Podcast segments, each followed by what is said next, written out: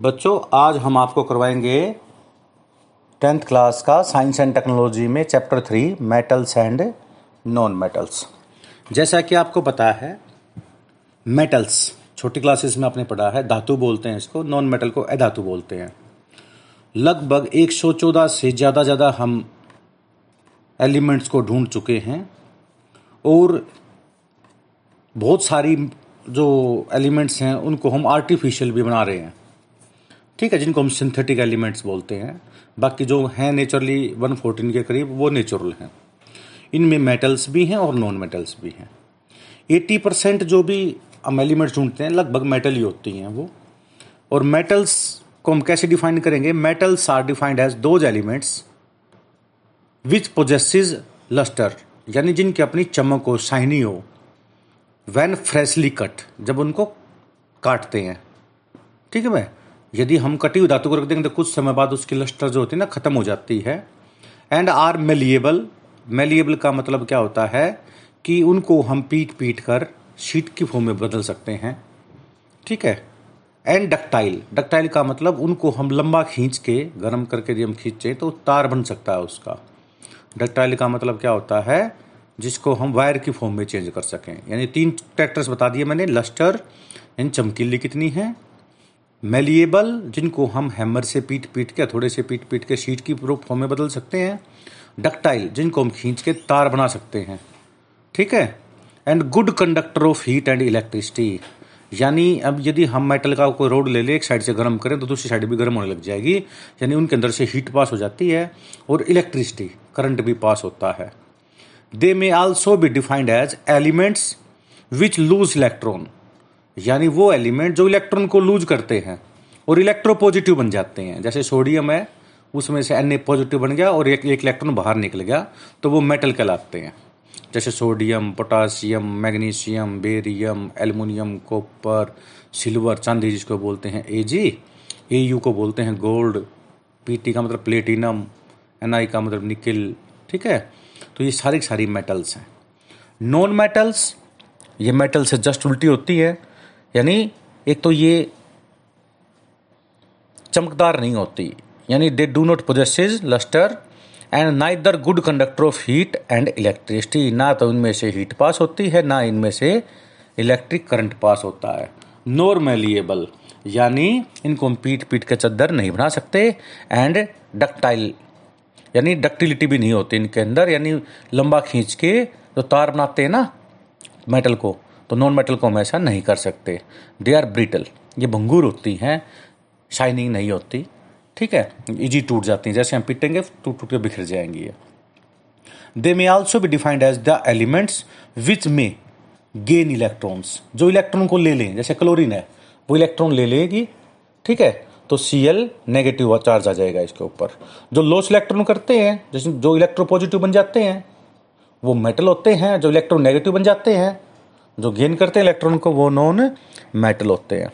पर छह जो एलिमेंट है, जिसको ये boron silicon germanium arsenic antimony tellurium boron B से दिखाते हैं एस आई से silicon germanium G E arsenic A S antimony S B को बोलते हैं एंटीमनी एस बी और टी ई टेरिलियम ये ऐसे होते हैं जो मेटल और नॉन मेटल के बॉर्डर पे प्रेजेंट होते हैं एलिमेंट यानी इनकी जब स्टडी करते हैं तो इनके अंदर कुछ करेक्टर मेटेलिक भी होते हैं और कुछ करेक्टर नॉन मेटेलिक भी होते हैं. इसलिए ये मेटल और नॉन मेटल के बीच के होते हैं, इनका नाम मेटेलोइड्स होता है. क्या नाम होता है इनका? मेटेलोइड्स पेपर में बार बार पूछा जाता है which of the following is metalloids तो याद रख लो boron silicon germanium arsenic antimony tellurium boron silicon Germany ये क्या नाम है? जर्मेनियम एंटीमनी टेरिलियम रेसनिक ठीक है? तो ये जो आते हैं मेटलोइड्स की कैटेगरी में आते हैं। Boron silicon germanium arsenic antimony और टेरिलियम लगभग 22 नॉन मेटल हैं, छह क्या हैं? मेटलोइड्स है मेटल्स का कहाँ यूज़ कहाँ कहाँ होता है? आप अपनी जनरल लाइफ में देखो, घर में अलमीरा बनी होती हैं लोहे की।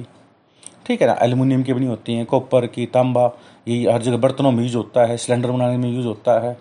पंखा बनाने में काम करते हैं, कूलर बनाने में काम करते हैं, गोल्ड की ज्वेलरी बनाने में काम करते हैं, सिक्के बनाने में काम आती हैं। मशीनरी का पार्ट बनता है, रेलवे के ट्रैक बनते हैं, ट्रेन बनती है हवाई जहाज़ बनता है। तो ये सारे किसके काम है? ये मेटल्स के हैं। इवन आपके पेन की जो आगे वाली नीब होती है, ठीक है, जो चलती है, इसमें भी क्या होता है? मेटल्स प्रेजेंट होते हैं। एक होते हैं स्ट्रेटजिक मेटल पेपर में आता है स्ट्रेटजिक मेटल क्या होते हैं? कुछ मेटल ऐसे होते हैं जैसे टाइटेनियम, क्रोमियम, मैग्नीज, जिरकोनियम। ठीक है ना? कौन कौन सी? टाइटेनियम। इसको याद करते टाई जी क्रोमन यानी T I, tie, G, Z. ठीक है ना? Zirconium, Z R, chromium, C R. ठीक है? और मैग्नीज, एम एन। यानी ये जो मेटल हैं, टाइटेनियम, क्रोमियम, मैग्नीज और जिरकोनियम इनको हम डिफेंस में यूज़ करते हैं। डीआरडीओ जो साइंटिस्ट होता है डीआरडीओ ठीक है, ये क्या करते हैं? डिफेंस के जितने भी टैंक वगैरह बनाते हैं, तोप वगैरह बनाते हैं युद्ध करने के लिए तो वहाँ पर इन मेटल को यूज़ कर यूज़ किया जाता है। इसलिए ऐसी मेटल्स का नाम होता है स्ट्रेटजिक मेटल क्या नाम होता है? स्ट्रेटजिक मेटल एटॉमिक एनर्जी बनाने के लिए स्पेस सो प्रोजेक्ट्स होते हैं, उनमें यूज़ करने के लिए जेट इंजन बनाने के लिए। तो ये हाई ग्रेड क्वालिटी की मेटल्स होती हैं, जो काफ़ी कॉस्टली होती हैं। अब आती हैं importance of non metal non metal में तो हम चार याद रख लेंगे? कार्बन हाइड्रोजन ऑक्सीजन और नाइट्रोजन आपको पता है कार्बोहाइड्रेट बनते हैं किससे? कार्बन हाइड्रोजन ऑक्सीजन और नाइट्रोजन भी जुड़ जाए। ठीक है ना? तो ये प्रोटीन एमिनो एसिड बनेंगे और कुछ एक एमिनो एसिड में सल्फ़र भी होता है। यानी कोनियास कोनियास रख लो। C H O N S carbon carbon तो आपको पता है से रिप्रेजेंट करते हैं, जितने भी एलिमेंट होते हैं, जैसे हाइड्रोकार्बन कहें तो हाइड्रोजन भी होता है, उसमें और कार्बन भी होता है। Carbohydrate protein oil fat vitamin enzyme सारे के सारे कार्बन से बने हुए होते हैं। कार्बन के वैसे तो दो रूप, तीन रूप होते हैं फुलरनेस ठीक है डायमंड और ग्रेफाइट गार जो हम बात करते हैं डायमंड कितना महँगा होता है शाइनिंग होती है इसके अंदर, बहुत हार्ड होता है काटने में, ठीक है। ग्रेफाइट जो होती है, अपनी पेंसिल जो होती हैं, जो पेंसिल होते हैं ना, उसमें ग्रेफाइट होता है। ठीक है another non metal is hydrogen hydrogen भी कार्बन के साथ मिला होता है। कार्बन जो कार्बन के साथ मिलके ये कार्बोहाइड्रेट में प्रोटीन में ऑयल फैट बनाने में हेल्पफुल होता है ये। ऑक्सीजन है, बिना इसके तो सर्वाइवल है ही नहीं हमारा। ठीक है अर्थ क्रस्ट के अंदर सबसे ज़्यादा ऑक्सीजन पाई जाती है। नाइट्रोजन ये भी एक इनर्ट गैस प्रेजेंट होती है। जैसे कि मैंने बताया था चिप्स वगैरह में भी क्या होता है?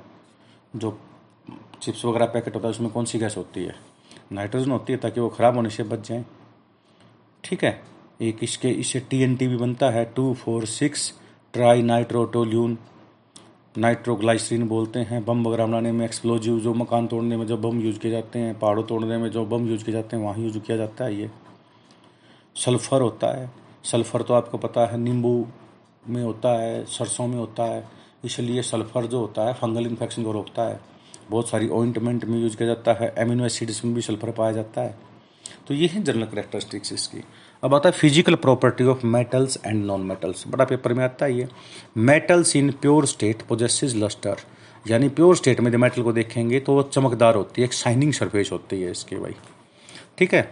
अब देखिए क्या होता है। Use of the gold in jewellery is due to its lustre. जो लस्टर की वजह से ही जो गोल्ड होता है ए यूज़ इसको बोलते हैं हम, ज्वेलरी में यूज़ कर जाते हैं, क्योंकि ये ना डल कलर नहीं होता इसका। ये नॉन रिएक्टिव टाइप में आती है, जिसमें भी रखे रहेंगे तो आवाम में रखते हैं, कहीं रखते तो इसकी चमक कम में नहीं होती। ठीक है, उसी तरह मिरर जो होते हैं, जैसे ग्लास ले लें, जिसका आर पार दिखाई देता है, उसकी एक साइड में हम सिल्वर ब्रोमाइड की कवरिंग चढ़ा दें तो वो मिरर बन जाता है, दर्पण बन जाता है, जिसमें मुँह देखते हैं हम। नेक्स्ट आता है मेटल आर जर्नली हार्ड ये मोस्टली हार्ड होती हैं. ये hardness vary from metal to metal हर एक मेटल में अलग अलग हार्डनेस होती है. जैसे हम कहीं बात करें आपकी, ठीक है ना? लिथियम सोडियम पोटासियम ये वो मेटल हैं जो सॉफ्ट होती हैं, जिनको हम चाकू की सहायता से काट सकते हैं. ये एक्सेप्शन वन है. ठीक है? और सोडियम वगैरह का तो हम क्या करते हैं भाई? किसमें रखते हैं? कैरोसिन में रखते हैं. मिट्टी के तेल में रखते हैं क्योंकि ये हाईली एक्सप्लोजिव होता है ऑक्सीजन के साथ मिला के एकदम तो आग लग जाती है इसके अंदर। तो इसलिए समझ के कहाँ पर रखते हैं? मिट्टी के तेल में रखते हैं डायरेक्ट एयर में नहीं रखते। जो भी नारियल वगैरह हम जादूगर कई बार आग लगाते हैं ना, वो कुछ नहीं करते, वो सोडियम के छोटे छोटे कण जो होते हैं ना छोटे छोटे पार्टिकल नारियल में कहीं के छुपा देते हैं। और थोड़ी देर रखने के बाद एकदम से पानी का ऐसा करके मारते हैं, उसमें एकदम से आग लग जाती है। वो सारा साइंटिफिक होता है कोई जादू वादू नहीं होता इन चीज़ों में।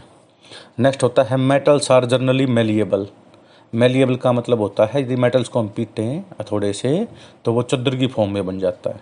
मेलिएबिलिटी बोलते हैं इस करेक्टरिस्टिक्स ये जो प्रॉपर्टी होती है मेटल की to become a sheet by use of hammer is called malleability iron copper zinc ठीक है, ये सारी ऐसे होते हैं कि मेलिएबल प्रॉपर्टी शो होती है इनके अंदर।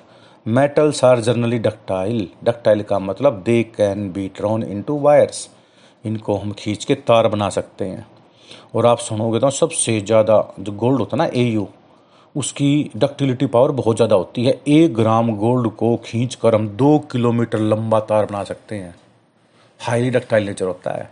अब आप कहोगे, फिर तार मतलब जो है, आप घरों में जो ये ट्रांसफार्मर से वायर घर में आती हैं, ये सोने की क्यों नहीं होती? क्योंकि लोग महँगी ज़्यादा काट ले जाएँगे रात को। ठीक है? चांदी सोने की नहीं हो सकती हैं। Metals are good conductor of heat and possesses high melting point ये हाई मेल्टिंग पॉइंट होता है, यानी हाई टेम्परेचर पे पिघलती हैं ये, और हीट भी इनमें से ट्रांसफ़र हो जाती है। अब आपको पता है, सिल्वर फॉइल नहीं होती, पतली, इतनी पतली शीट बन जाती है कि काजू की बर्फ़ी के ऊपर आपने देखा हुआ सिल्वर फॉइल में पैक की जाती है वो। घरों में खाना पैक करने में भी सिल्वर फॉइल का यूज़ किया जाता है। ठीक है, अब हम बात करते हैं lithium, sodium, potassium, caesium, gallium, ये मेटल्स होती हैं जिनका लगभग लो मेल्टिंग पॉइंट्स होता है। गैलियम और सीजियम तो इतना लो मेल्टिंग पॉइंट होता है they melt even on keeping them on the palm हथेली के ऊपर रख देना गैलियम और सीजियम को तो तभी पिघल जाती हैं वो। और सिल्वर जो होता है ना बेस्ट कंडक्टर ऑफ़ हीट होता है। यदि आप चाय गर्म पियोगे तो चांदी के बर्तन में पियोगे कॉपर के में पियोगे, या शीशे के में पियोगे, बताओ। शीशे के में क्यों? क्योंकि मुँह नहीं जलेगा। यदि हम चांदी के में रखेंगे ना, पहले नंबर पे चांदी, दूसरे नंबर पे कॉपर ठीक है? जो जो पहले नंबर पर चांदी दूसरे पे एल्यूमिनियम फिर कॉपर तो इस तरह से आता है। तो ये देखेंगे, ये मुँह को मतलब इसमें हीट ट्रांसफ़र होती है ना तो गर्म चाय डालते ही वो पूरा गर्म हो जाएगा कप। इसलिए हम इसको क्या करते हैं, कोई भी शीशे वगैरह के गिलास में डाल के पीते हैं ताकि हमारा मुँह ना जले। ठीक है? क्योंकि ये गुड कंडक्टर ऑफ़ हीट है। लेड पी होता है, शीशा होता है it is the poorest conductor of heat mercury is also poorest conductor of heat यानी हम बात करें एक तो मरकरी, पारा, लिक्विड होती है, ये मेटल है, और एक क्या नाम होता है ये? पी बी लेड ये पूरे कंडक्टर ऑफ़ हीट होते हैं। एक metals are good conductor of electricity यदि हम बात करें सबसे ज़्यादा, ठीक है तो सिल्वर नंबर दो पे कॉपर नंबर तीन पे गोल्ड सबसे ज़्यादा करंट का पास कौन सी मेटल करती है? चांदी. दूसरे नंबर पे कॉपर तीसरे पे गोल्ड चौथे पे एल्युमिनियम ठीक है ना? और लास्ट में आके मरकरी वगैरह आता है। तो ये चांदी के तो तार को नहीं बनाते क्योंकि ये काफ़ी कॉस्टली पड़ते हैं। इसलिए हम क्या करते हैं जितने कॉपर के वायर बना के एल्युमिनियम के वायर बना के क्योंकि सस्ती है मेटल ठीक है ना? इनके ऊपर पोलीविनाइल क्लोराइड एक रबड़ की क्या करते हैं कवरिंग चला देते हैं। जिसने डोरी देखी होंगी ना आपने वायर देखी होंगी इनके ऊपर रबड़ होती है। ये रबड़ करंट ना लग, लग लगाने के लिए होते हैं ताकि करंट ना लगे किसी को वो टच करे तो।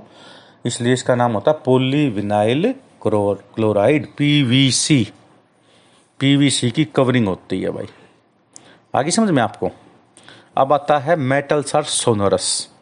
सोनोरस का मतलब क्या होता है? दे प्रोड्यूस साउंड आपने देखा हुआ स्कूलों में जब बेल लगती है, कोई भी मेटल टंगी होती है बेल होती है या गाट टंग देते हैं, उसके बाद दूसरी मेटल टकराते हैं टन की आवाज़ आती है तो टीचर अपनी क्लास बदल देते हैं।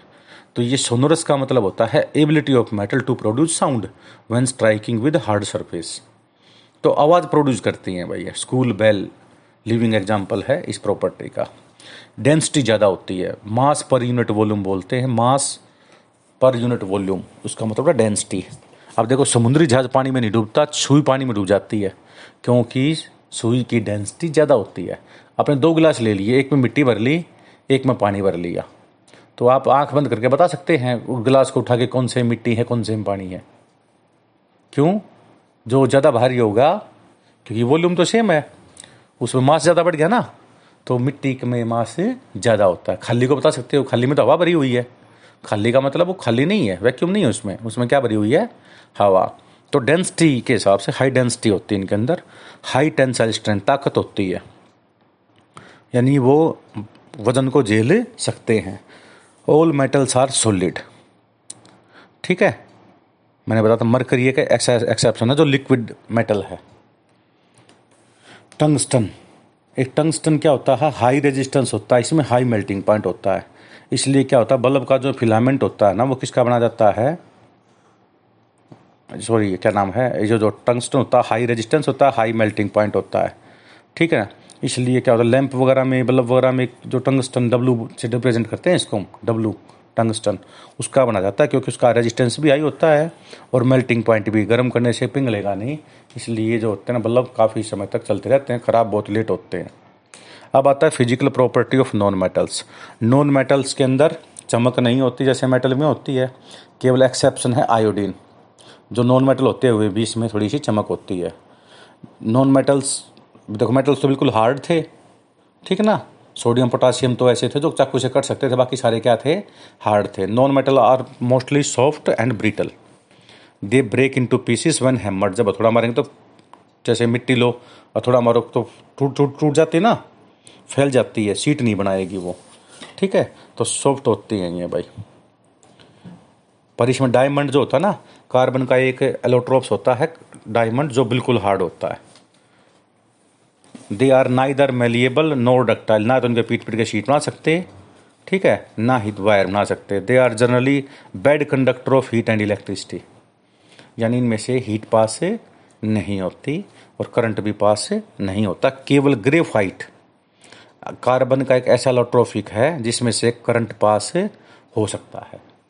देखो, सब वैसे सारी नॉन मेटल क्या होती हैं? बिल्कुल सॉफ्ट होती हैं, पर डायमंड क्या है? कार्बन का एक रूप है। बिल्कुल हार्ड है। किसी में से करंट पास नहीं हो सकता, पर केवल ग्रेफाइट का, वो भी कार्बन का एक रूप है, उसमें से करंट पास हो सकता है। नॉन सोनोरस यानी इनमें से साउंड प्रोड्यूस भी नहीं होती। यदि किसी हार्ड सरफेस से इनको टकरा जाए तो लो डेंसिटी होती है। ठीक है? जैसे सल्फ़र की डेंसिटी देखें तो टू ग्राम्स पर सेंटीमीटर क्यूब होती है तो बहुत कम है ये। They have low tensile strength जल्दी टूट जाती है, ताकत नहीं होती। तो इसलिए हड्डी वगैरह टूट जाती है। तो मेटल डालेंगे नॉन मेटल डाल देंगे अंदर। मेटल डाल देंगे ताकि वज़न सहन कर सके। ठीक है, ये सॉलिड भी हो सकती हैं लिक्विड भी हो सकती हैं। ठीक है, और गैसेस भी हो सकती हैं रूम टेम्परेचर के ऊपर। अब नेक्स्ट देखिए भाई, एक पेपर में आता है मेटल्स यदि जैसे मैग्नीशियम है टू मैग्नीशियम ले लिए प्लस में एक ऑक्सीजन ले लिया ऑक्सीजन ओ टू तो एम जी ओ बन गया। क्या बन गया? मैग्नीशियम ऑक्साइड बन गया ना? तो जो ऑक्साइड्स ऑफ़ मेटल्स है ना, वो बेसिक नेचर के होंगे। अब एम को पानी के साथ मिला लिया तो एम जी ओ प्लस में एच टू वो क्या बन गया? M G O H two milk of magnesia बोलते हैं इसको एंटासिड के रूप में यूज़ करते हैं इसको में तो ये बेसिक नेचर का होगा। जब पेट में एसिड निकलेगा तो एंटासिड दे देते हैं, ताकि वो एसिड बेस के साथ मिलकर न्यूट्रल बन जाए। समझ में आ गई बात ये? इसलिए M G plus O two two M G O two M ये एम जी ओ प्लस में H two O give rise to M G O H two तो मिल्क ऑफ़ मैग्नीशिया यानी मेटल्स ऑफ़ ऑक्साइड क्या बनेगा? Metal oxide always किस किस nature का होगा वो? बेसिक नेचर का हो जाएगा। जबकि नॉन मेटल्स का जो ऑक्साइड होंगे, वो एसिडिक भी होंगे और या न्यूट्रल होंगे। जैसे S plus O two S O three S O two बन गया। एस ओ टू गैस क्या करती है? ये जो एस ओ टू बन गया सल्फ़र डाइऑक्साइड प्लस वाटर तो H two S O three बन गया। सल्फ्यूरिक एसिड नहीं, सल्फ्यूरस एसिड बनेगा ये। H two S O four को तो हम क्या कहते हैं? Sulphuric acid, king of chemical. पर SO two plus H two मिल जाएगा तो H two S O three ये सल्फ्यूरस एसिड बन जाएगा। यानी ऑक्साइड्स ऑफ़ नॉन मेटल देखो एस सल्फ़र क्या है? नॉन मेटल ऑक्सीजन साथ मिल गया। एसओ टू बन गया।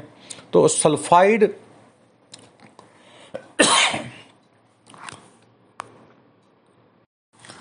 सल्फाइड जो क्या नाम है oxides of non metal may be neutral और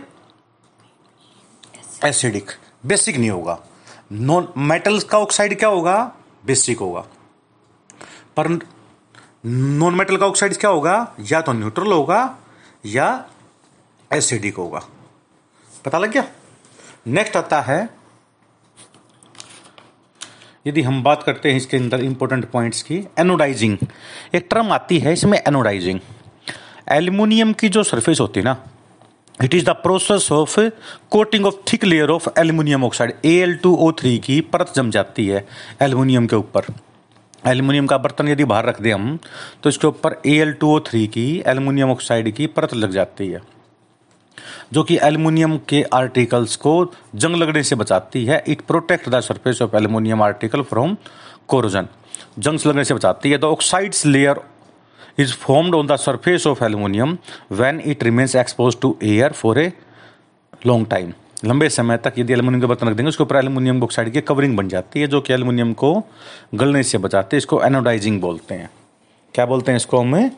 एनोडाइजिंग अब आते हैं एक्वारीगिया पेपर में जो आ रहे हैं ना, वो बार बार बता रहा हूँ मैं आपको। वैसे तो आप देखोगे कि प्लेटिनम और गोल्ड बहुत महँगी मेटल होती हैं ये, और आभूषण बनाते हैं ऑर्नामेंटल बनाते हैं इसके। ये नॉन रिएक्टिव होती हैं, इसलिए इनको ऑर्नामेंट में यूज़ किया जाता है। पर कुछ आदमी घरों में आते हैं, इनको कहते हैं, अपनी ज्वेलरी साफ़ करवा लो, कुछ पैसे नहीं लेंगे हम आपसे। तो आप सोचते हो भाई, फ्री में डलवा दे। वो क्या करते हैं बोतल के अंदर एक केमिकल रखते हैं। क्या क्या रखते हैं वो? Three ratio one H C L और एच एन ओ थ्री रखते हैं।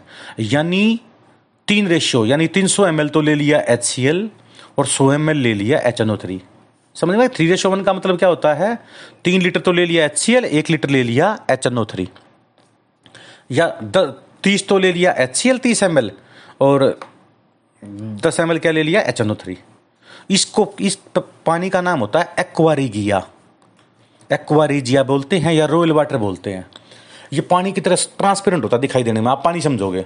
और उसमें क्या करते हैं? गोल्ड कोर प्लेटिनम के जो आभूषण होते हैं ना, जो थोड़े से शाइनिंग जिनकी कम हो जाती है लंबे समय तक उसको एक बार डुबो देते हैं। वो चमकने लग जाता है। क्यों? उसमें से गोल्ड निकल निकल के, गोल्ड भी इसके अंदर जाके घुल जाता है। जैसे H C L H no three मिला दिया थ्री एच ओ वन तो इसके बन गया NO C L plus H two O plus C L अब इसके अंदर गोल्ड डाल लेंगे ना ए यू तो इसमें जो क्लोरीन होती है ना थ्री सी एल के साथ मिलेगी तो A U C L three compound बन जाएगा। उसी तरह प्लेटिनम डाल देंगे, चार क्लोरीन के साथ P T C L two बन जाएगा प्लेटिनम टेट्राक्लोराइड बन जाएगा। मतलब क्या होगा? आपको दिखाई नहीं देगा वो? वो उसमें घुल जाएगा। और ऐसे ऐसे मान लीजिए वो आदमी पूरी कॉलोनी के अंदर, पूरी बस्ती के अंदर घूम गया दस आदमी ने उससे गोल्ड साफ़ करवा लिया तो एक डेढ़ तोड़ा तो उसका वैसे ही बन जाता है। साठ, सत्तर हज़ार रुपये वैसे कमा जाएगा वो। और आपको लगेगा, अरे, चमक चमक पैदा कर गया। वो आप में से थोड़ा थोड़ा गोल्ड निकाल के पानी में गोल्ड ले जाता है। और आपके सामने ही निकाल कर आपको दे भी जाता है वापस। तो इसको बोलते हैं एक्वारीजिया। एक्वारीजिया क्या होता है? थ्री रेशो वन लेते हैं एच और एच एन ओ थ्री। ये कैसा पानी बन जाता है रॉयल वाटर बोलते हैं, क्योंकि उसमें महँगी से महँगी धातु भी घुल जाती है लाइक गोल्ड एंड प्लेटिनम इसलिए इन चीज़ों से बच कर रहना चाहिए, कभी भी ऐसे साफ़ नहीं करवाने चाहिए। अब आता है एक्टिविटी सीरीज़ पहले चैप्टर में मैंने arrangement of metals in vertical column in order to their decreasing reactivity downwards is called activity series और reactivity series of the metal बोलते हैं। जैसे मैंने बताया था के बी, के, ना, मगल जिनफिनी tin lead, hydrogen, copper, mercury, silver, gold, platinum, potassium, barium, calcium, sodium, magnesium, aluminium, zinc, iron, nickel, tin, lead, hydrogen, copper, mercury, silver, gold, platinum. यदि हम ऐसे बात देखें तो के, बी, के, ना, यानी पोटासियम, बेरियम, कैल्शियम, सोडियम, ये हाईली रिएक्टिव मेटल होती हैं। कौन सी होती हैं? Highly reactive metal magnesium, aluminium, zinc, iron, nickel, tin और लेड, ये लो रिएक्टिव होती हैं। और copper mercury silver, gold, platinum, ये सबसे इनएक्टिव या सबसे कम रिएक्टिव होती हैं, लिस्ट रिएक्टिव मेटल। पोटासियम तो हाई रिएक्टिव मेटल हो गया, और copper, mercury, silver, gold, platinum होगी लेस रिएक्टिव। तो ये सीरीज़ याद करनी पड़ती है, जो डिस्प्लेसमेंट रिएक्शन नहीं बताई थी मैंने। तो ये इसी के ऊपर बेस्ड है। समझ में आ गया आपको? नेक्स्ट आता है, एक होते हैं कोवेलेंट कंपाउंड एक होते हैं इलेक्ट्रो ठीक है ना? इलेक्ट्रो बॉन्ड और एक कोवेलेंट बॉन्ड इलेक्ट्रॉन जो इसको सोडियम प्लस क्लोराइड मिल गया तो सोडियम क्लोराइड बन गया ना? ठीक है ना? इसमें इलेक्ट्रिक चार्ज मेंटेन रहता है। जिसमें देखिए शेयरिंग ऑफ़ इलेक्ट्रॉन हो ना एक्सचेंज ऑफ़ इलेक्ट्रॉन हो तो क्या बनेगा? आयोनिक बॉन्ड बन जाएगा। और जिसमें देखो शेयरिंग बनेगा तो covalence mutual sharing of electron होगा तो कोविलेंट बॉन्ड बनेगा। और जिसमें चार्ज रहेगा जैसे सोडियम दिखा दिया पॉजिटिव दिखा दिया, वो आयोनिक बॉन्ड होते हैं, जो हम आगे बताएँगे आपको। नेक्स्ट आता है carbon plus oxygen CO two बन गया ना? सीओ टू पानी के साथ मिलाएँगे तो क्या बन जाएगा? CO two plus H two H two CO three बन गया कार्बोनिक एसिड बन गया ना? तो यानी नॉन मेटल के ऑक्साइड्स जैसे carbon plus oxygen CO two CO two plus water H two CO three carbonic acid यानी oxides of non metal is acidic in nature is acidic in nature जैसे sulphur plus oxygen SO two gas बन गया S plus O two SO two SO two plus H two O H two SO three sulphurous acid acidic बन गया ये। तो ये मैंने बताया था oxides of metal basic in nature और oxides of non metal may be acidic और neutral C plus O two C O two बन गया है तो क्या बन गया? एसिडिक बन गया। ठीक है? Sulphur plus oxygen SO two बन गया एसओ टू प्लस वाटर क्या बन गया? H two CO three sulphurous acid ठीक है? तो ये आएगा। नेक्स्ट आता है न्यूट्रल ऑक्साइड जैसे carbon plus oxygen CO carbon monoxide gas बनेगी? कार्बन मोनोक्साइड जो गैस गैस क्या होती है? ये क्या होती है? न्यूट्रल होती है। उसी तरह H two plus O two two H two बन गया। ठीक है? ये क्या होगा? न्यूट्रल। यानी oxides of non metal acidic भी हो सकता है और न्यूट्रल भी हो सकता है। वो एक एक एग्ज़ाम्पल आपको याद करना पड़ेगा। जैसे एन टू प्लस मो टू टू एन ओ बन गया। ये क्या होती है? टू एन ओ क्या होता है? न्यूट्रल होती है। टू एन ओ क्या होती है? न्यूट्रल। अब मैं कह दूँ, भाई आप कहते हो कि oxides of non metal acidic होती है, उदाहरण दो। C plus O two C O two C O two plus water H two C O three ये एसिडिक बन गया।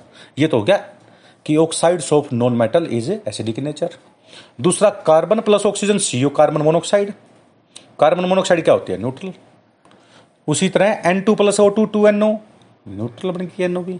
तो ये होते हैं oxides of non metal may be neutral तो आपको एग्ज़ाम्पल याद होने चाहिए। एक तो नॉन दो तो इसके कर लेना। और दो इसके कर लेना। ठीक है ना? अब आता है जो पेपर में आता है difference between metals and non metal metal क्या होती है? देखिए पहले मैं मेटल करेक्टर बताऊँगा, फिर साथ साथ में हम नॉन मेटल डिस्कस करेंगे। ठीक है? मेटल चमकदार होती हैं पॉलिश की जा सकती है। नॉन मेटल चमकदार नहीं होते। हार्डनेस मेटल्स क्या होती हैं? हार्ड होती हैं सोडियम पोटाशियम को छोड़कर। नॉन मेटल्स क्या होती हैं? सॉफ्ट होती हैं डायमंड और बोरोन को छोड़कर। ठीक है ना सॉरी क्या नाम है? Except diamond and boron non metals जो होती हैं, क्या होंगी भाई वो? बड़ी सॉफ्ट होती हैं डायमंड और बोरोन को छोड़कर। ये क्या होती है? थोड़ी सी हार्ड होती हैं। मेलिएबिलिटी मेलिएबिलिटी का मतलब पीट पीट के क्या बना देना? सीट बना देना। ठीक है ना? मेटल्स में मेलिएबिलिटी होती है नॉन मेटल में नहीं होती। मेटल में डक्टिलिटी होती है, यानी खींच के तार बना सकते हैं। नॉन मेटल में तार नहीं बना सकते। Metals good conductor of electricity होती हैं हीट करती हैं हीट को ट्रांसफ़र करती हैं। ये ग्रेफाइट को छोड़कर बाकी सारे they are not good conductor of electricity and heat एक होता है मेल्टिंग पॉइंट बड़ा हार्ड होता मतलब ज़्यादा होता है मरकरी और गैलियम को छोड़कर। गैलियम तो ऐसा है, हाथ से भी उड़ सकता है और मरकरी लिक्विड ही रहती है। नॉन मेटल क्या होते हैं? इनका मेल्टिंग पॉइंट क्या होता है? कम होता है। कार्बन और बोरोन को छोड़कर। Sonorous spray produce sound sound produce करती है। नॉन मेटल साउंड प्रोड्यूस नहीं करती। डेंसिटी ज़्यादा होती है मेटल्स की नॉन मेटल की कम होती है। टेंसाइल स्ट्रेंथ यानी ताकत बहुत ज़्यादा होती है। ई के they can not easily broken metals non metal को इजी ब्रोक कर सकते हैं हम। फ़िज़िकल स्टेट मेटल्स में सारे लगभग सॉलिड होते हैं, केवल मरकरी और गैलियम को छोड़कर। मरकरी लिक्विड होती है तो थर्मामीटर में यूज़ होती है। ठीक है? और गे, गैलियम तो हाथ से ही हाथ पे रखोगे तो उड़ जाता है। ठीक है नॉन मेटल क्या होती हैं? ठीक है ना? नॉन मेटल में जो जो ब्रोमीन है वो लिक्विड होती है ब्रोमीन वाटर होता है। ठीक है ना? बाकी सारी सारी सॉलिड होती हैं या गैस होती हैं रूम टेम्परेचर के ऊपर। मेटल्स इलेक्ट्रोपॉजिटिव होती हैं यानी they can lose electron. Non metal electronegative होती हैं क्योंकि they can gain excess electron they become negatively charge metals form oxides which are basic nature जैसे एम जी प्लस में और टू एम जी ओ था ना प्लस में एच टू मिला दिया तो M G O H two milk of magnesia बन गया था, जो एसिडिटी को ख़त्म करता है पेट की को। तो बेसिक नेचर के होते हैं। नॉन मेटल्स की जो ऑक्साइड्स होते हैं, नब्बे परसेंट एसिडिक होते हैं, दस एक परसेंट क्या होते हैं? न्यूट्रल जो मैंने अभी अभी बताया था आपको। न्यूट्रल का एग्ज़ाम्पल कौन कौन सा आएगा? सी प्लस मो two C O C O plus में H two H two O बन गया। एन टू प्लस में ओ टू एन ओ बन गया, ये न्यूट्रल बन गया। और यदि एसिडिक की बात करें तो C plus O two C O two C O two plus water H two C O three ठीक है? नेक्स्ट आते हैं reaction with water most of the metal displace hydrogen from water और steam non metal generally do not react with water और steam ठीक है? तो ये इस तरह से आपको याद करना है। अब metals have strong tendency to lose electron इसलिए इनको रिड्यूसिंग एजेंट बोला जाता है। नॉन मेटल को हम ऑक्सीडाइजिंग एजेंट बोलते हैं। नॉन मेटल को क्या बोलते हैं हमें? ऑक्सीडाइजिंग एजेंट अब ये देखिए, जब भी, जैसे एक हम एग्ज़ाम्पल लेते हैं इलेक्ट्रोवेलेंट बॉन्ड या आयोनिक बॉन्ड कहते हैं। आयोनिक बॉन्ड कब बनता है?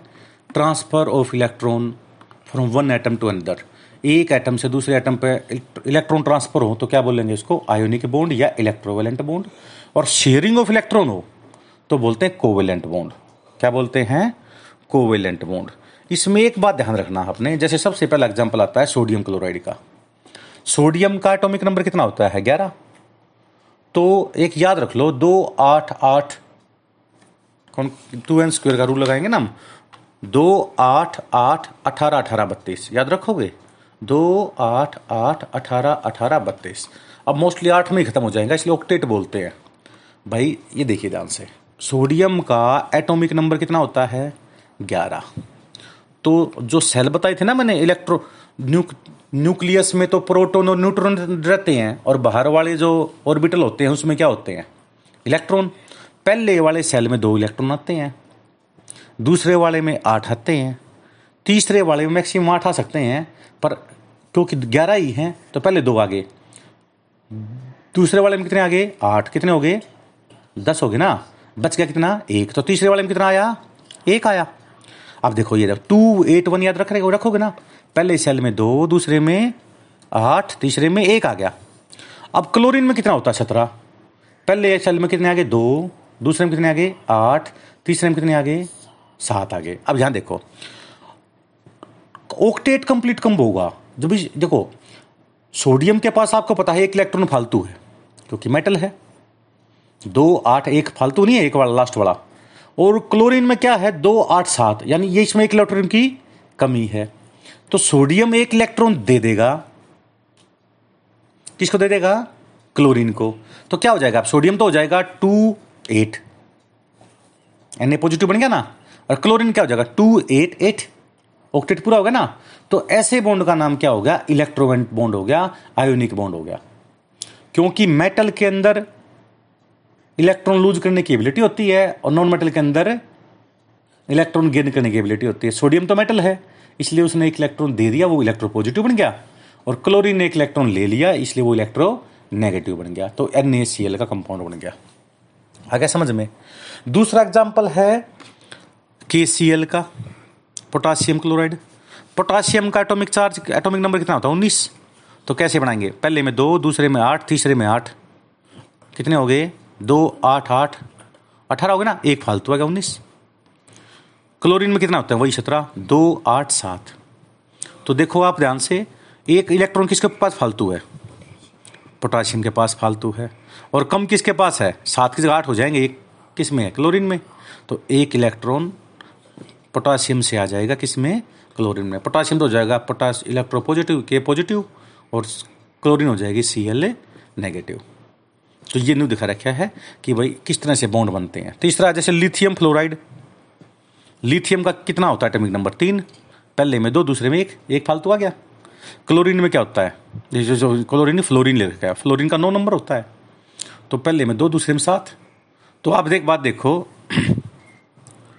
सात है। तो इसके पास एक फालतू आ सकता है, इसी आठ बन जाएँगे, क्योंकि आठ वाला स्टेबल माना जाता है। और इसका एक फालतू है तो वो इसमें आ जाएगा। ये तो एल आई पॉजिटिव बन जाएगा। और वो फ्लोरिन नेगेटिव बन जाएगा। समझ में आएगी बात ये? तो इस तरह से इलेक्ट्रॉन ट्रांसफ़र कर जाते हैं। इसका नाम होता है आयोनिक या इलेक्ट्रोवेलेंट कंपाउंड। क्या बोलेंगे? अब जैसे मैग्नीशियम क्लोराइड है, देखो ध्यान से। मैग्नीशियम का एटॉमिक नंबर कितना होता है? बारह। मैग्नीशियम का कितना होता है? बारह। क्लोरीन का कितना होता है? सत्रह। अब पहले में आगे दो, दूसरे में आगे आठ, कितने हो गए? दस। और टोटल बारह हैं तो दो तीसरे में आगे पहले सेल में दो आगे, दूसरे में आठ आगे, तीसरे में कितने आगे दो। क्लोरीन में कितने आगे दो, आठ, सात। ठीक है। अब आप देखो, इसमें दो फालतू हैं। इसमें एक की कमी है। तो एक तो इसको दे दिया। एक फिर बच गया। एक क्लोरीन और ले लिया। यानी एक तो इसमें आ गया और एक इसमें आ गया। तो एक क्या होगा? एक मैग्नीशियम के साथ कितने क्लोरीन जोड़ेंगे। M G C L two बनेगा ना? M G C L two magnesium chloride. Chlorine क्यों बनेंगे दो? क्योंकि दो इलेक्ट्रॉन फालतू थे मैग्नीशियम के पास। एक एक क्लोरीन को दे दिया, दूसरा दूसरे क्लोरीन को दे दिया। तो कंपाउंड क्या बन गया? M G C L two आ गया समझ में? उसी तरह मैग्नीशियम ऑक्साइड है। एम जी ओ आप देखो एम के पास दो इलेक्ट्रॉन फालतू हैं और ऑक्सीजन के पास छः हैं। तो इसका स्टेबल कब होगा? जब इसमें आठ हो जाएँगे। क्योंकि ओक्टेट पूरा करना ना। क्या पूरा करना है? ओक्टेट का मतलब आठ वाला पूरा करना है। तो दो इसने ले लिए। ये तो क्या हो गया? एम जी टू प्लस और ऑक्सीजन ने दो नेगेटिव ले लिए। तो क्या बोले, दो इलेक्ट्रॉन ले लिए तो क्या बन गया?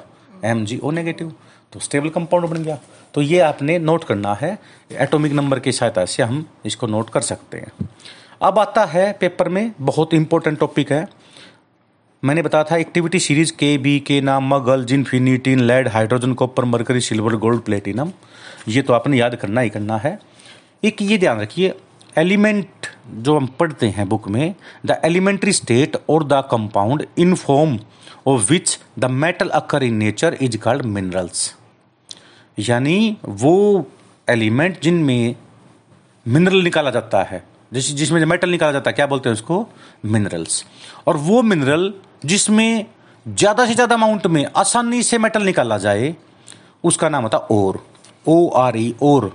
ओर का मतलब वो mineral those mineral from which metal can be extracted जिसमें से धातुओं को निकाला जाए कॉन्वेंशली ठीक है ना? और इकोनॉमिकली कॉन्वेंशियली और इकोनॉमिकली आसानी से और जो पुराने तरीके हैं निकालने के, उसे आराम से निकाला जाए। ठीक है ना? सस्ता भी पड़े। तो इसका नाम क्या होता है? और। यानी वो चट्टान जिसमें मेटल पाया जाए मिनरल्स और वो मिनरल्स जिसमें से मेटल को आसानी से निकाला जाए। क्या बोलेंगे इसको हमें? और। अब क्या होता है, एक चट्टान तोड़ेंगे मान सोने की हमें चट्टान मिलेगी, उसमें सोना भी है, साथ में कुछ गंदगी भी तो मिलेगी ना, इम्प्योरिटीज तो मिलेगी ना, उसको गैंग बोलते हैं या मैट्रिक्स बोलते हैं। These earthy sandy and rocky impurities associated with the mineral is called gangue या मैट्रिक्स इसको निकालना पड़ेगा उसमें से। तभी तो ऐसे थोड़ी ना चट्टान लेकर घूम के लो जी, सोना लिया है मैं ऐसा थोड़ी ना होता है। चट्टान बिंदु देखोगे कितना रेशियो है। तुम्हारी कॉस्ट तो ज़्यादा नहीं पड़ेगी। फिर उसमें से आप क्या करोगे? पहले क्योंकि कोई भी आप निकालोगे, जब कोई अपनी चट्टान दिखाई देगी, उसमें से मेटल निकालने की पूरी प्रक्रिया का नाम होता है मेटलर्जी क्या नाम होता है? Metallurgy the various steps involve in the extraction of metal from its ore followed by refining of metal is called metallurgy metallurgy क्या होता है? चट्टान से और ढूंढना, और में से मेटल निकालना, और उस मेटल को प्योरीफाई करना। क्या बोलते हैं उसको हम? मेटलर्जी बोलते हैं। तो पहला काम तो क्या हो गया? इनरिचमेंट ऑफ़ ओर यार कंसंट्रेशन ऑफ़ द ओर जो ऐसा का आपने पाया है ज़मीन में, आपने ढूंढ लिया भाई इसमें तो तांबे की खान है, तांबा ज़्यादा मिलेगा। तो सबसे पहले तो उसको कंसनट्रेटेड बनाओ। दूसरे नंबर पे क्या करो? उसमें से कंसनट्रेटेड ओर में से मेटल को निकालो। Extraction of metal from it concentrated ore तीसरे नंबर पर रिफाइनिंग उसको प्योर कर दो भाई। उसमें से इम्प्योरिटी निकाल दो प्योर मेटल बन जाएगी वो। पहला स्टेप क्या हो गया? इनरिचमेंट ऑफ़ ओर या कंसंट्रेशन ऑफ़ ओर ओर को कंसंट्रेट करो जाके ज़्यादा ज़्यादा मेटल निकले। फिर क्या करो? उस कंसंट्रेटेड ओर में से मेटल को निकाल लो। तीसरे नंबर पे क्या करोगे? उसको प्योरीफाई करोगे रिफाइनिंग करोगे उसके। ठीक है? अब पेपर में क्या आएगा? पेपर में ये आएगा सोडियम के और का नाम बताओ। सोडियम के और का नाम होगा सोडियम होता है एन इसके और का नाम होगा एन नमक। रोक साल्ट बोलते हैं इसको एन सोडियम क्लोराइड बोलते हैं।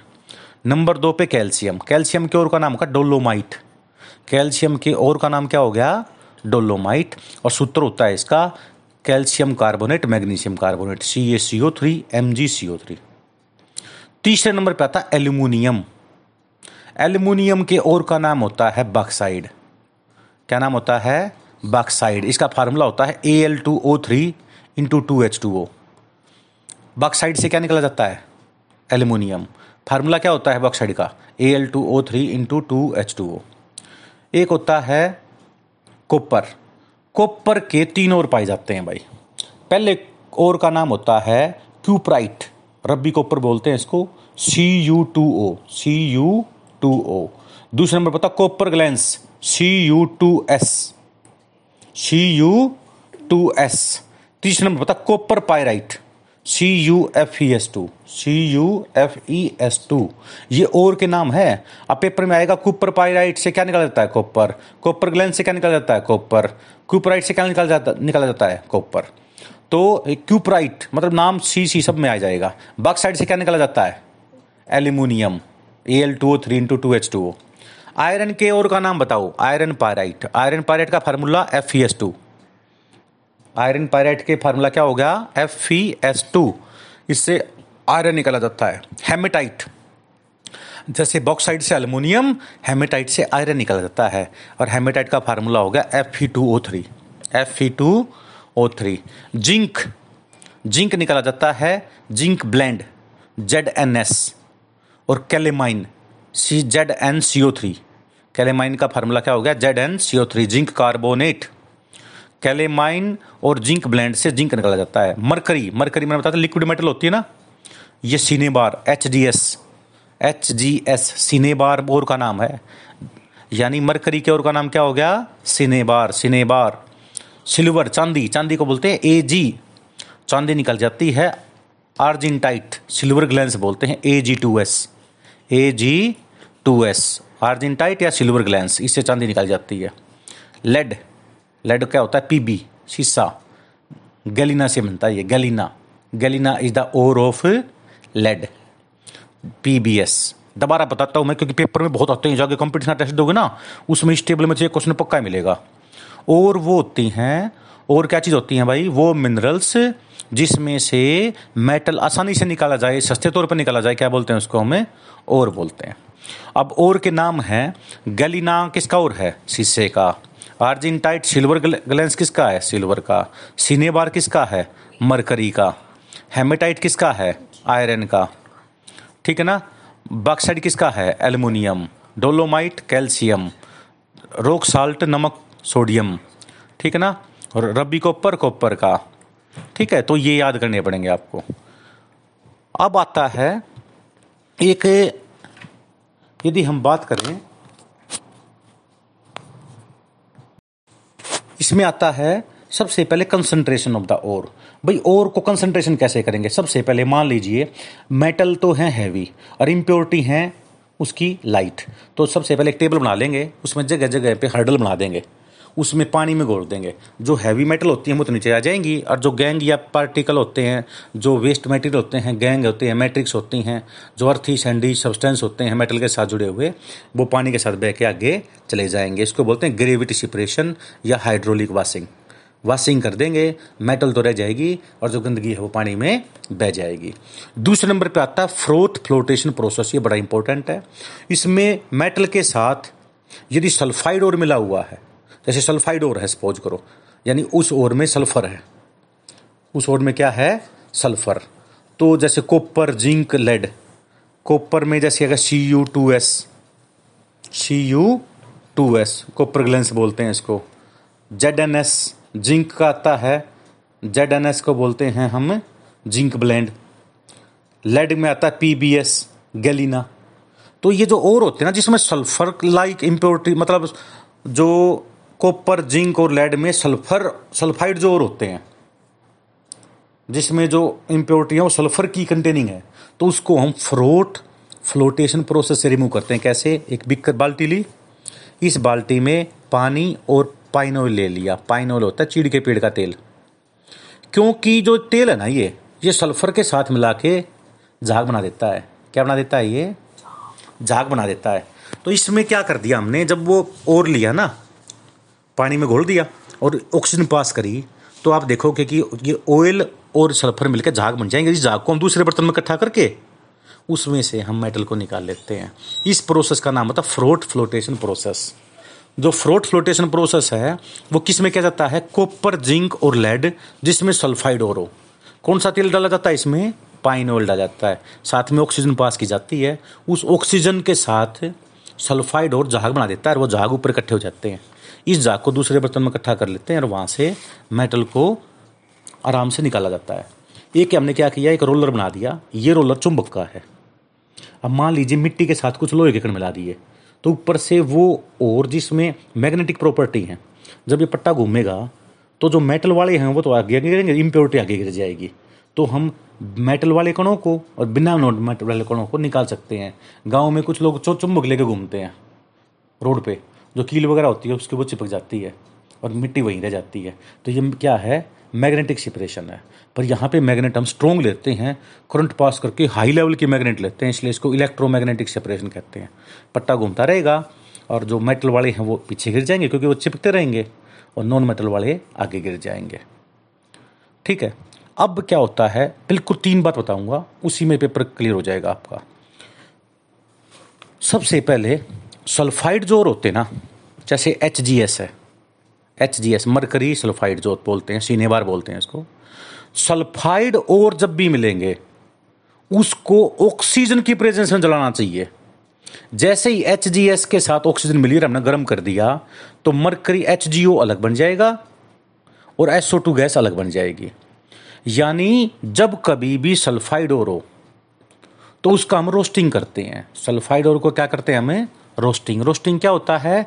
Heating the ore strongly in presence of excess air excess oxygen oxygen की प्रेजेंस में जला देना सल्फाइड ओर को, ताकि सल्फ़र डाइऑक्साइड गैस बाहर निकल जाए। उसका नाम होता है रोस्टिंग क्या नाम होता है? रोस्टिंग जैसे एच जी एस ले लिया प्लस ओ टू क्या बन गया? एच जी ओ प्लस में एस ओ टू अब ये एच जी ओ से हम एच जी मरकरी अलग निकाल सकते हैं ऑक्सीजन गैस अलग निकाल सकते हैं। तो प्योरीफाई होगा ना, यहाँ पे सल्फाइड और है एच जी एस सल्फ़र को कैसे निकाल दिया? ऑक्सीजन के साथ मिला के निकाल दिया। यानी किसी भी और को ऑक्सीजन की प्रेजेंस में जला देना, क्या बोलते हैं? रोस्टिंग बोलते हैं पेपर में आता है, पक्का सौ परसेंट आता है। दूसरा होता है कैल्सिनेशन यदि कार्बोनेट और हो, जैसे zinc carbonate Z N C O three क्या हो गया? Z N C O three जिसमें कार्बोनेट और हो ना उसको बिना ऑक्सीजन के जलाना होता है। यानी उसको हम कहते हैं कैल्सिनेशन क्या बोलते हैं इसको? Calcination heating in absence of oxygen जैसे Z N C O three को गर्म कर दिया बिना ऑक्सीजन के तो जेड एन ओ बच गया और सीओ टू बच गया। अब जेड एन ओ को फिर गर्म कर दिया तो जेड एन जिंक अलग बन गया और ऑक्सीजन अलग बन गया। पता लग गया? रोस्टिंग होता है आर के बाद वो आता ना? याद रख लो आर के बाद वो मतलब इन प्रेजेंस ऑफ़ ऑक्सीजन ये किसमें करेंगे हम? सल्फाइड ओर में करेंगे। किसमें करेंगे? सल्फाइड ओर में हम ऑक्सीजन के प्रेजेंस में जलाते हैं, प्योरीफाई करने के लिए। और कार्बोनेट ओर में हम इन अपसेंस ऑफ़ ऑक्सीजन जलाते हैं। इसको हम कहते हैं कैल्सिनेशन। पक्का सौ परसेंट पेपर में आता है। कैल्सिनेशन होता है इन अपसेंस ऑफ़ ऑक्सीजन और रोस्टिंग होता है इन प्रेजेंस ऑफ़ ऑक्सीजन। समझ में आ क्या बात ये? नेक्स्ट आता है, जैसे F E two O three है F E two O three ठीक है ना? आयरन ऑक्साइड बोलते हैं। एल्यूमिनियम के साथ हम इसको गर्म कर देते हैं। तो क्या बन गया? एफ़ ई अलग बन गया A L two O three अलग बन गया। A L two O three बन गया। तो आप देखोगे, जो ये आयरन बच गया ना, जो ये आयरन बच गया, ये आयरन वेल्डिंग करने में काम करता है। जितने भी ट्रेन वगैरह के जो गाटर वगैरह होते हैं ना, जो ट्रैक बिछे होते हैं, वो बिल्कुल मिलाते हैं थोड़ा गैप छोड़ते हैं उनमें। और बीच बीच में गैप इसलिए छोड़ते हैं क्योंकि गर्मियों में उनका साइज़ बढ़ जाता है। और वो फैल जाते हैं, जिसकी वजह से ट्रेन पलट सकती है। तो उनकी वेल्डिंग करते हैं बीच बीच में तोड़ते रहते हैं। तो ये काम होता है thermite reaction F E two O three plus में two A L F E two A three F E two O three plus में ए एल तो एफ़ ई अलग बच जाएगा, क्योंकि aluminium is more reactive than aluminium is more reactive than iron.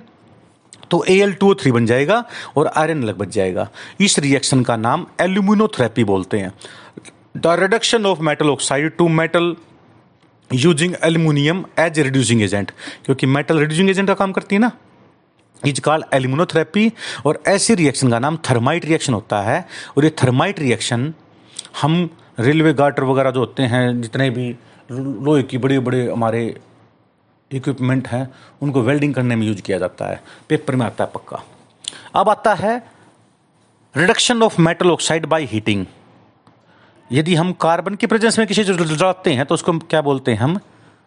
क्या बोलते हैं? मेल्टिंग स्मेल्टिंग बोल देंगे इसको। क्या बोलेंगे? स्मेल्टिंग जैसे एफ़ टू ओ थ्री था प्लस कार्बन डाल दिया हमने इसमें। तो क्या बन गया? एफ़ अलग बच गया थ्री सी ओ अलग बच गया। ऐसे ही जिंक ऑक्साइड है, फिर कार्बन ले लिया, जिंक अलग बच गया, कार्बन मोनोक्साइड गैस अलग बनेगी। तो स्मेल्टिंग क्या होता है? Reduction of metal oxide metal oxide लिया जैसे Z N O plus carbon के साथ जुड़ा दिया। कोक बोलते हैं इसको कोला कोयला जिसको बोलते हैं। तो reduction of metal oxide by heating with the coke is called smelting क्या बोलते हैं?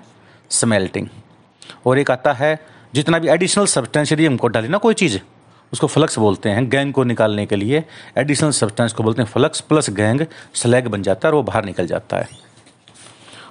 आज लास्ट में आता है सबसे कोरोजन जो कि हम नेक्स्ट टॉपिक में बताएँगे।